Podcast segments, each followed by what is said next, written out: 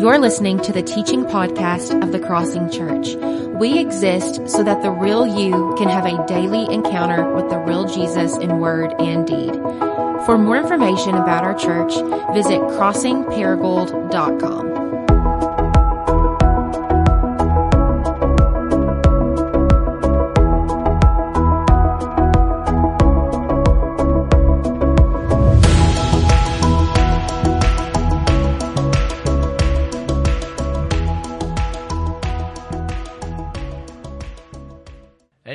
Well, good morning, everybody. Good to see you. If you have a Bible, I want to invite you to go to Exodus chapter 34 as we continue in our series that we've entitled God Has a Name, a series where we are looking at the most quoted passage in the Bible, by the Bible, where God tells us what He is like by declaring to us His name. And if you were with us the first week, we shared that famous quote from A.W. Tozer where he said that what you think about when you think about God is the most important thing about you because plain and simple, um, what you think about God will shape you into the man or the woman that you become. And so, in light of that, our hope in this series is that you will go from getting your theology um, of God from pulp culture or from wishful thinking or tradition to instead uh, getting your view of God from God. And so we're just looking right here to Exodus 34 where God tells us, hey, this is exactly what I am like. And I just want to say again, uh, as Luke said, if you are a guest today, we are so glad that you are here. Um, today we are celebrating our seventh uh, birthday as a church. And so that is super exciting. Basically, what you see, as we say often, is a bunch of imperfect people who are standing in need of one perfect person together. And that perfect person is Jesus Christ. And so, if you are imperfect, uh, you qualify to be a part of this family. And if you want more information about that, uh, I would encourage you, as Luke said, fill out that Connect card, turn it in, or go meet with our Next Steps team. Um, so, that being said, Exodus 34 is where we will be. We're going to start in verse 6. Uh, we'll read verse 6, verse 7, and I'm using the NIV translation. And as always, if you want, if you have a Bible app on your phone, you can get our sermon notes off of that. Exodus 34, verse 6, it says, And God passed in front of Moses, proclaiming, The Lord, the Lord, the compassionate and gracious God, slow to anger, abounding in love and faithfulness, maintaining love to thousands, and forgiving wickedness, rebellion, and sin. Yet, he does not leave the guilty unpunished. He punishes the children and their children for the sin of their parents to the third and the fourth generation. Let's pray together one more time. Father, I thank you for each person who is here right now who probably wrestled with kids or just their own issues just in order to get up and to be here today. I know that there are people in this room who are struggling with anxiety, with depression, um, with financial issues, family issues, um, questions they're wrestling with about you and their existence. And I just pray that you, Holy Spirit, will do what only you can do, that you will minister specifically to the hearts of every single person in this room in a unique and special way. And it's in Christ's name that we pray and ask these things. Amen. So, one of the things that I learned growing up as a pastor's kid and now as a pastor myself is whether people mean to or not, they often look at pastors as people who have it all together. And so they look at people like me and they basically have this expectation that I roll out of bed in the morning, every morning with a big smile on my face, and I reach over and I grab my harp, where I pull and I begin to strum and sing love songs to Jesus. And then after that's done, of course, I walk into our kitchen, which always smells like cinnamon. And there I find my kids at the table with a big smile on their face and their Bibles open saying, please teach us the way of Jesus, Daddy. And um, as much as I wish that was my reality, the truth is, when I became a pastor, I did not get a card that exempted me from the problems and the messes and the doubts and the fears and the questions that each of you are wrestling with. And the reason I share that is because as I look back over my life over the last 15 years of following Jesus, one of the biggest struggles, the biggest problems that I had with God, especially early on in my discipleship to Jesus, was around this topic we're going to look at this morning, which is the topic of God's wrath, right? Everybody's favorite thing to talk about in church. And I think part of the reason I struggled with this is because I grew up in a Southern Baptist church, and whenever I heard about God's wrath being explained to me, it seemed as if God was this vengeful deity who was just going to show up at somebody's bedside when they died and say, aha, you didn't believe in Jesus. And you're going to say, Jesus who? And he's going to be like, it's too late for you now. Right? And then he's going to throw you into hell. And while you tumble into hell, you're going to be like, Jesus who? Jesus who? And he's just going to be like, ha ha ha, like laughing at your demise. That was my view of God's wrath. And therefore, as you can imagine, right, when it came to having an intimate and personal relationship with this kind of creator God, it was a huge obstacle for me. And it's not just a problem that I have dealt with, but I think of others. For example, the famous skeptic uh, Bertrand Russell, who wrote uh, a book called Why I Am Not a Christian.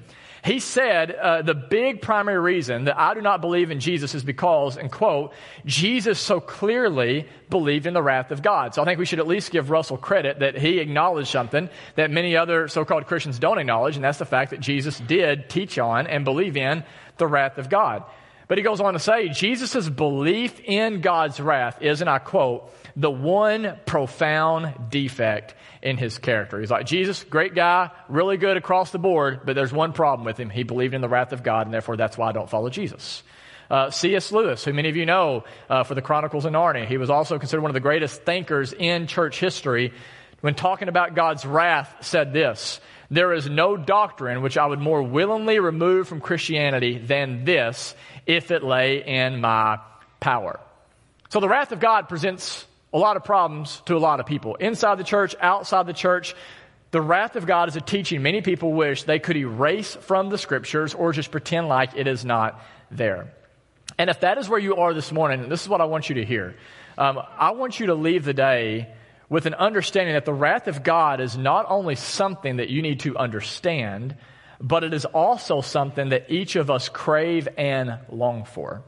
Uh, in other words, the wrath of God, despite what Russell says, is not a defect in God's character, but it's actually a beautiful part of God's character that you and I want to be true about Him. I know that's probably kind of a confusing and provocative statement, but, but here's what I mean by that. Look back with me in Exodus chapter 34. Exodus 34. And just to set the context for you, in case you weren't here the first week, is Moses, the great leader of God's people, the Israelites. Uh, he's not content with just a little bit of God. And so he says to God, I want more of you. I want to experience you as you really are. And so God, show me your glory. Show me what you are really like. To which God responds in Exodus 33, 19 by saying this, I will make all of my goodness, and that's a key word there, I'll make all of my goodness pass before you, and I will proclaim my name in your presence. So Moses says to God, show me what you're like. God says, okay, I'm going to do that. I'm going to do it by proclaiming my name. Um, if you're with us in the first week, you might have heard us say that in America, a name is nothing really more than a, a label or a tagline. But in the ancient Near East, a name was a person's entire identity. It was who they are. So whenever Moses says, show me what you're like, God says, okay, I'll do that by telling you my name. And if you look back with me in Exodus 34, what is the name that God proclaims of himself? It says this, verse 6 He passed in front of Moses, proclaiming the Lord, the Lord, the compassionate and gracious God, slow to anger, abounding in love and faithfulness, maintaining love to thousands, forgiving wickedness, rebellion, and sin, and yet He does not leave the guilty unpunished. He punishes the children and their children for the sin of the parents to the third and fourth generation. Now, in the first week, and go back and listen on the podcast, we talked about this name, the Lord. Last week, we talked about God as compassionate and gracious. But this week, we're going to talk specifically about what it means for God to be slow to anger. Or in the Hebrew, which is the original language in the Old Testament, erek apayim, which literally means, are you ready for this? Long of nostrils. True story. Not making this up. And it actually, if you think about it, um, this idea of God's nostrils being really long actually does a pretty good job of capturing what uh, the meaning is behind this ancient word picture. Because what happens when you lose your temper. Or not you, because you don't lose your temper, but those people. Like, what happens whenever they lose their temper? Your nostrils flare out, your face turns red, and then depending on who you are, you either blow up or you clam up. Right? So some of you, like if you're on the road and you are a person who is, is quick to anger and someone cuts you off, what do you do if you're the kind of person who blows up? Right? You slam on your horn, or you hit the steering wheel, or you give a very nice hand gesture to the person, or you like speed up and you get around them and you cut them off, right? To like let them know, like, this is what it feels like whenever you get cut off. That's what some of you do whenever you blow up. But for others, when it comes to you, you're, you're quick to anger, but you don't blow up, you clam up. And so you're the kind of person who's like, oh, you cut me off. well, I'll just uh, file that away in my never forget file. And then uh, maybe you like drive up and you're like, I just wonder what that kind of person looks like. And so you drive up and, and you're not going to do anything, but you're just kind of looking in the corner of your eye and you say, okay, I'm just making an image of that. I'm just going to throw that with all the rest of the stuff in my crock pot of offenses. And I'm just going to kind of let my anger, you know, the lid of my anger just rumble until it spills over in really unhealthy ways in the life of others. And listen, both of these are examples of a person who is quick to anger. But then there's another type of person. And this is the type of person who is slow to anger, the kind of person who, when wrong, they stop, they take a deep breath in and through their nose, and in that moment, they are slow to anger.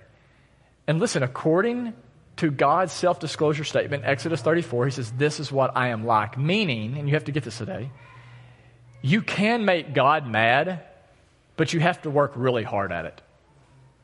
Because again, he is slow to anger. Now, that being said, there are two sides to this reality. Because on the one hand, listen, God is slow to anger, meaning God is not quick tempered. He's not volatile. He's not ready to fly off the handle at, at any notice. I think of uh, the movie um, Lincoln, starring Daniel Day Lewis. Has anybody seen the movie Lincoln in here? A few of you, man, you should watch it. It's like one of my top favorite 15 movies of all time.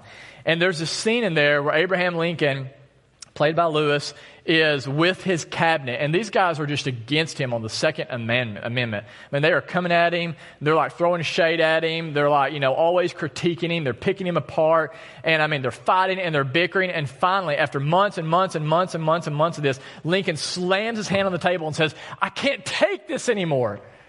And the whole room just gets quiet because this is totally out of his character. I mean, he's not the kind of guy who raises his voice, but in this moment, he's had enough and he's angry. And in his anger, out of that anger, he gives this passionate and powerful speech that eventually motivates his cabinet, true story, to go out of the room and change the world by ending slavery.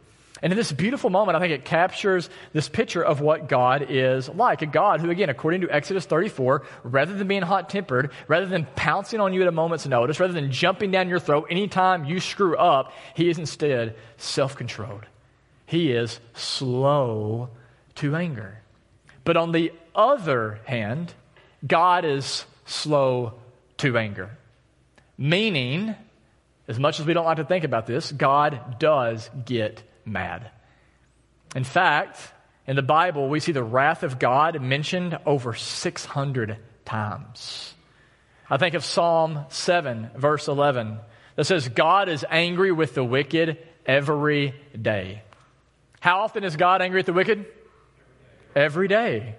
Why? Because anger is always the appropriate response to injustice. Anger is always the appropriate response when a child is abused or molested. Anger is always the appropriate response whenever a man cheats on his wife, when a woman cuts down another woman behind her back, whenever someone chooses greed over generosity. God is and should be angry about these type of things because they rob us from experiencing life as it was meant to be. I think of Psalm 11:5. It says, "The Lord examines the righteous, but the wicked, those who love violence, he hates with a passion." Like, wait a minute, God hates? I thought God is love, according to 1 John chapter 4. And that is true. God is love, and therefore, though, listen, because He is love, He hates those who practice wickedness and violence and anything else that is the opposite of love. So again, God does get angry. But here's what you need to hear today God's anger is different than my anger. Um, I think about just a couple weeks ago. I come home from work. I usually get home around 5:15, and we're having dinner around the table. And um, again, though I wish dinner was just this very peaceful, calm, you know, kind of interaction where my children are looking at me very well behaved and like, "How was your day, Father?" And it's like, "It was excellent. How was your day, child?" You know. Um, that's just not the way it is. My kids are usually fighting each other, and I'm having, to, I'm having to tell them like 25 times, like, keep your hands to yourself, keep your hands to yourself. Or they're complaining about the food their mom made. Uh, or if they are eating it, they're making a massive mess. And so after dinner, every single day, we have to then clean up together. After cleanup, it's time for homework. After homework, it's time for bath time. And for whatever reason, bath time becomes like, becomes like flood time. Like the water never stays in the bathtub. It's on the floor. It's on the walls. It's on the ceiling somehow. It's everywhere.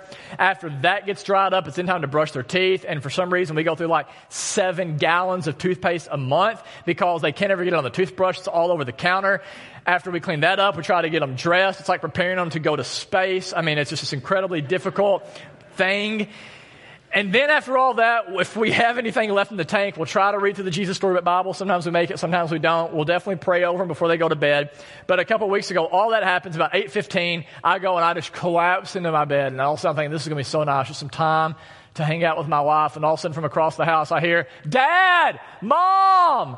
Right? To which I would, I would like to be able to tell you that I walked across very calmly and was just like, yes, my children, I'm here at your service. What do you need? Right?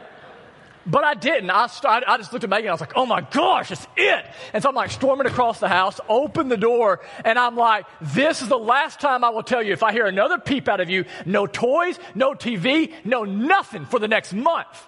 Good night. And I shut the door and like walk back to my room. That's a picture of being impatient and unjust, right? And fortunately, that is not the way God rolls. When it comes to God's anger, He is patient and He is just, meaning the punishment always fits the crime. Another way that my anger is different from God's anger is listen to this. My anger is almost always, probably 99% of the time, my anger is from a wounded ego. So somebody hurt me or made me feel stupid or embarrassed me or took advantage of me or they didn't want what I wanted. And in my pride, though I probably didn't say this out loud, I thought to myself, how dare you? Like, who do you really think you are? Right? Why? Because my anger can often be very inherently selfish and even narcissistic. Whereas God's anger, on the other hand, is like the love a parent has for his child whenever the child runs out into a street. Just a couple weeks ago, we had to spank our youngest son, two and a half year old Moses, because he snuck out the door and was out playing in the street. We were angry about that situation. Why? Because we love our kids. Right? And these pictures are, are an example of God's anger, which, listen, is always a healthy and emotionally mature response to a situation. And it's very important that we get this today because I think we have come to a point in human history where there is this national move to cast God not as a God who is slow to anger, but a God who's just not angry at all. There's like this move in our culture to where for even a pastor to talk about God's anger, it's like, well, pastor, you're just like this backwoods fundamentalist that needs to get with the times.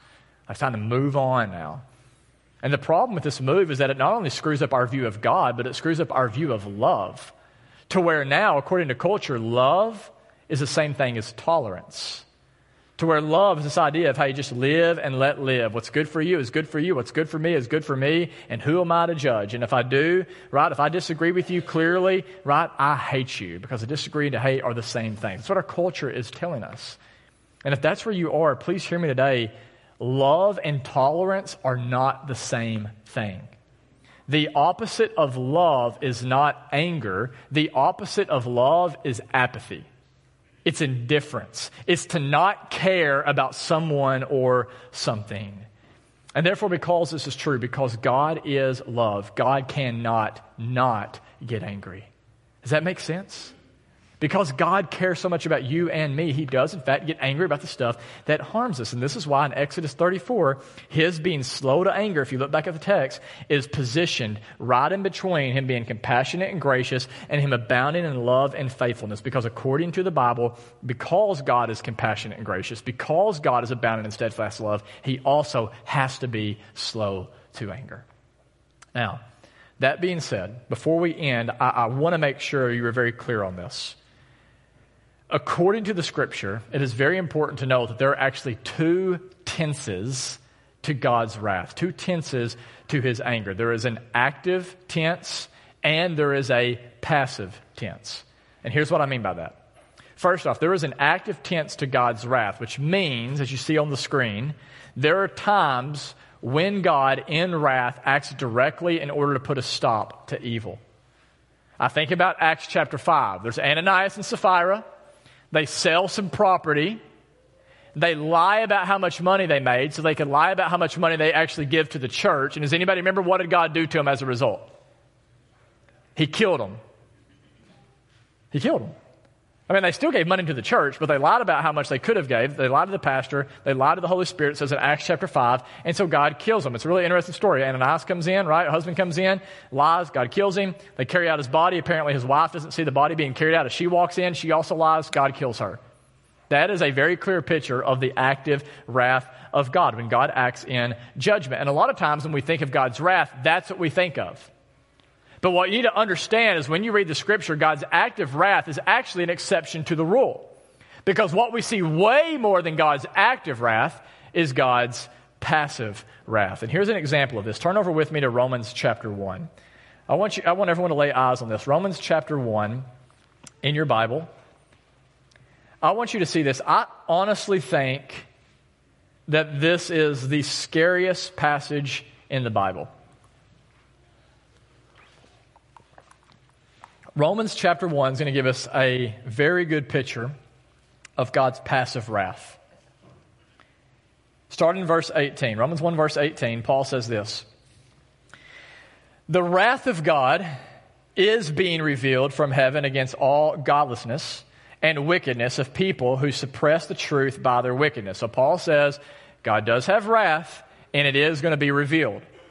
Now, how is it being revealed? If you look down at verse 24, because there are people who refuse to repent, who refuse to turn from their sins, verse 24, therefore, God gave them over. Hang on to that phrase. God gave them over and the sinful desires of their hearts. And then verse 26 again, because they refused to repent, because of this, God gave them over to shameful lust. And then one more place, verse 28, furthermore, just as they did not think it worthwhile to retain the knowledge of God, God gave them over to a depraved mind so that they do what ought not to be done. And look at the result of this, verse 29.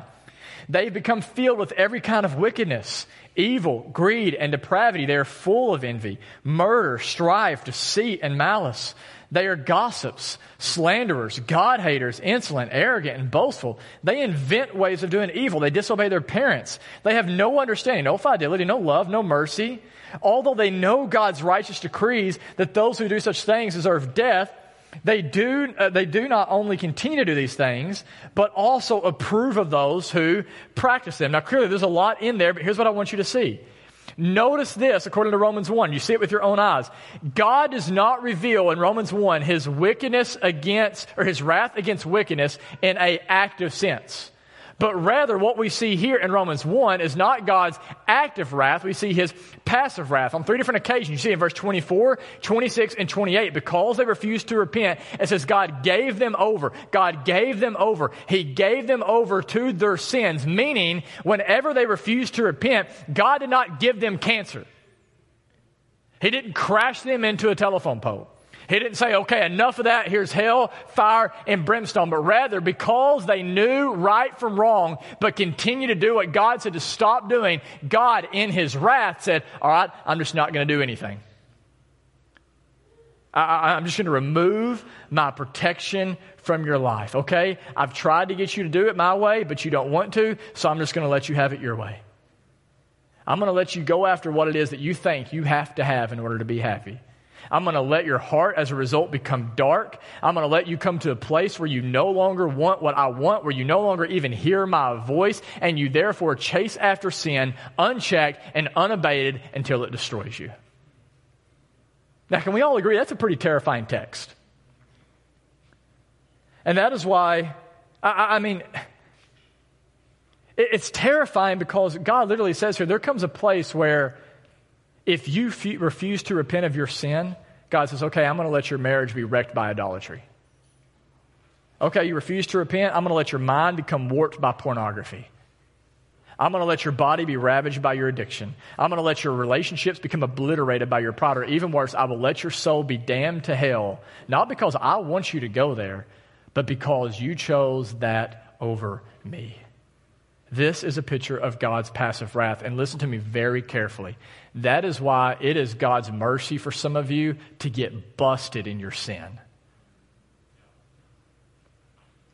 It is not God's wrath for you to get busted. That is God's mercy. God's wrath is you continuing to follow after this thing, believing I'm going to find delight in something that actually is going to bring about destruction. That's what we see in Romans chapter 1. So, again, does God get angry? Yes. He has an active wrath and a passive wrath. And, guys, please understand this is not just an Old Testament idea. Sometimes people read the Old Testament and they read the Bible and they say, oh, yeah, God of the Old Testament, right? He, he's just like this angry old man who got up on the wrong side of bed and just wanting to zap you every time you screw up. It's like Will Ferrell's character in Saturday Night Live, who's always like yelling, like, get off the shed, right? Every time a kid gets on his grass or whatever. And so, like that's our view of God. But then we look at the New Testament, like, oh yeah, Jesus though, he's the kid who went off to college and he got educated and therefore he came back with a whole new teaching on love. When the reality is, what we see is the God of the God the Father in the Old Testament is the same as God the Son in the New Testament. They're the same. For example, in John chapter 3, we've all memorized John 3.16 if you've been in the church for more than five minutes, right? For God so loved the world that he gave his only begotten Son, that whosoever believe in him should not perish but have everlasting life. Most of us know that. Anybody have John 3.18 memorized? Two verses later, Jesus says, Whoever believes in him is not condemned, but whoever does believe stands condemned, or your translation might say, punished already. Already. I think of Matthew chapter 21, where Jesus is not happy by the temple corruption. Um, basically, what's happening is back in the first century, if you wanted to be in right standing before God, you'd bring a sacrifice, a dove, or a ram or whatever else, and, and it couldn't have defect. It couldn't have any blemish in it. So what the religious leaders are doing, like a priest like me, would sit there and, and in order to get rich, I would say, Oh, I'm sorry, I found a blemish on your dove or on your ram. But hey, good news. I've got a perfect one for you right here. It's already been approved by the priest, and it's only three times as much as actually what it should cost. And so, like, I would charge you that. You had no other choice unless you want to go to hell. And so you'd have to pay me the price, right? And I'd just try to get rich off of you. That's what was happening. So, as you can imagine, King Jesus isn't very happy about this. And so in chapter 21, verse 12 of Matthew, it says, Jesus entered the temple courts and drove out all who were buying and selling there. He overturned the tables of the money changers and the benches of those uh, selling doves. And he said, It is written, My house will be called a house of prayer, but you are making it a den of robbers. Like, does this sound like hippie Jesus to you? Like, this is not the Jesus that we heard about in Sunday school. Right? Like, I don't know about you, but when we had the little flannel graph characters, like, there wasn't like Jesus with fire in his eyes. Like, that wasn't like one of the characters. There's not like people running, like, you know, like, run for your lives. Jesus has a whip. Get out of here. Like, like, that's not a story that you're being told whenever you're a little kid. And yet, it's so important that it shows up not only in the Gospel of Matthew, but also in Mark and Luke and John. So all four Gospels they not only recount the crucifixion and the resurrection, they say also this is such an important story, it needs to be accounted for in every single gospel. We want you to know that there comes a time where for Jesus, he says, enough is enough. He picks up a whip off the ground and he begins to turn tables over as God's judgment is poured out on the religious leaders of the day. And I know that's like not necessarily like a picture we like to imagine of Jesus, but this is, according to the Bible, the real Jesus. A Jesus who is not apathetic, who is not indifferent, but a Jesus who aims to put the world to right. A Jesus who one day will do away with injustice and corruption and oppression and everything else that keeps you from experiencing the life you were created to experience. A Jesus who will do away with sin once and for all so that you and I can finally become in Him who we were created to be. And listen to me, this is why I said at the beginning of the teaching that as disciples we do crave the wrath of God. We crave God's anger because, according to the Bible, it is God's love and God's anger that gives us a hope of a new heavens and new earth. The good news of the gospel is not that you're going to be chilling with Hitler in the next world. Like, oh, wow, I didn't expect to see you here. This is awkward, right? Like, that's not the hope of the gospel. But the hope of the gospel is because God's love and because He has anger, we can look forward in hope to a day where all brokenness and death and sickness and suffering and all of that will be done away with. One day the Bible is clear. All sad things are going to become untrue. Isn't that great news? Anybody in here grieving right now? I know I am. One day we won't even know what that is. It's going to be over. And it's because of God's love and anger. One day we will just enjoy the overflow of God's perfections.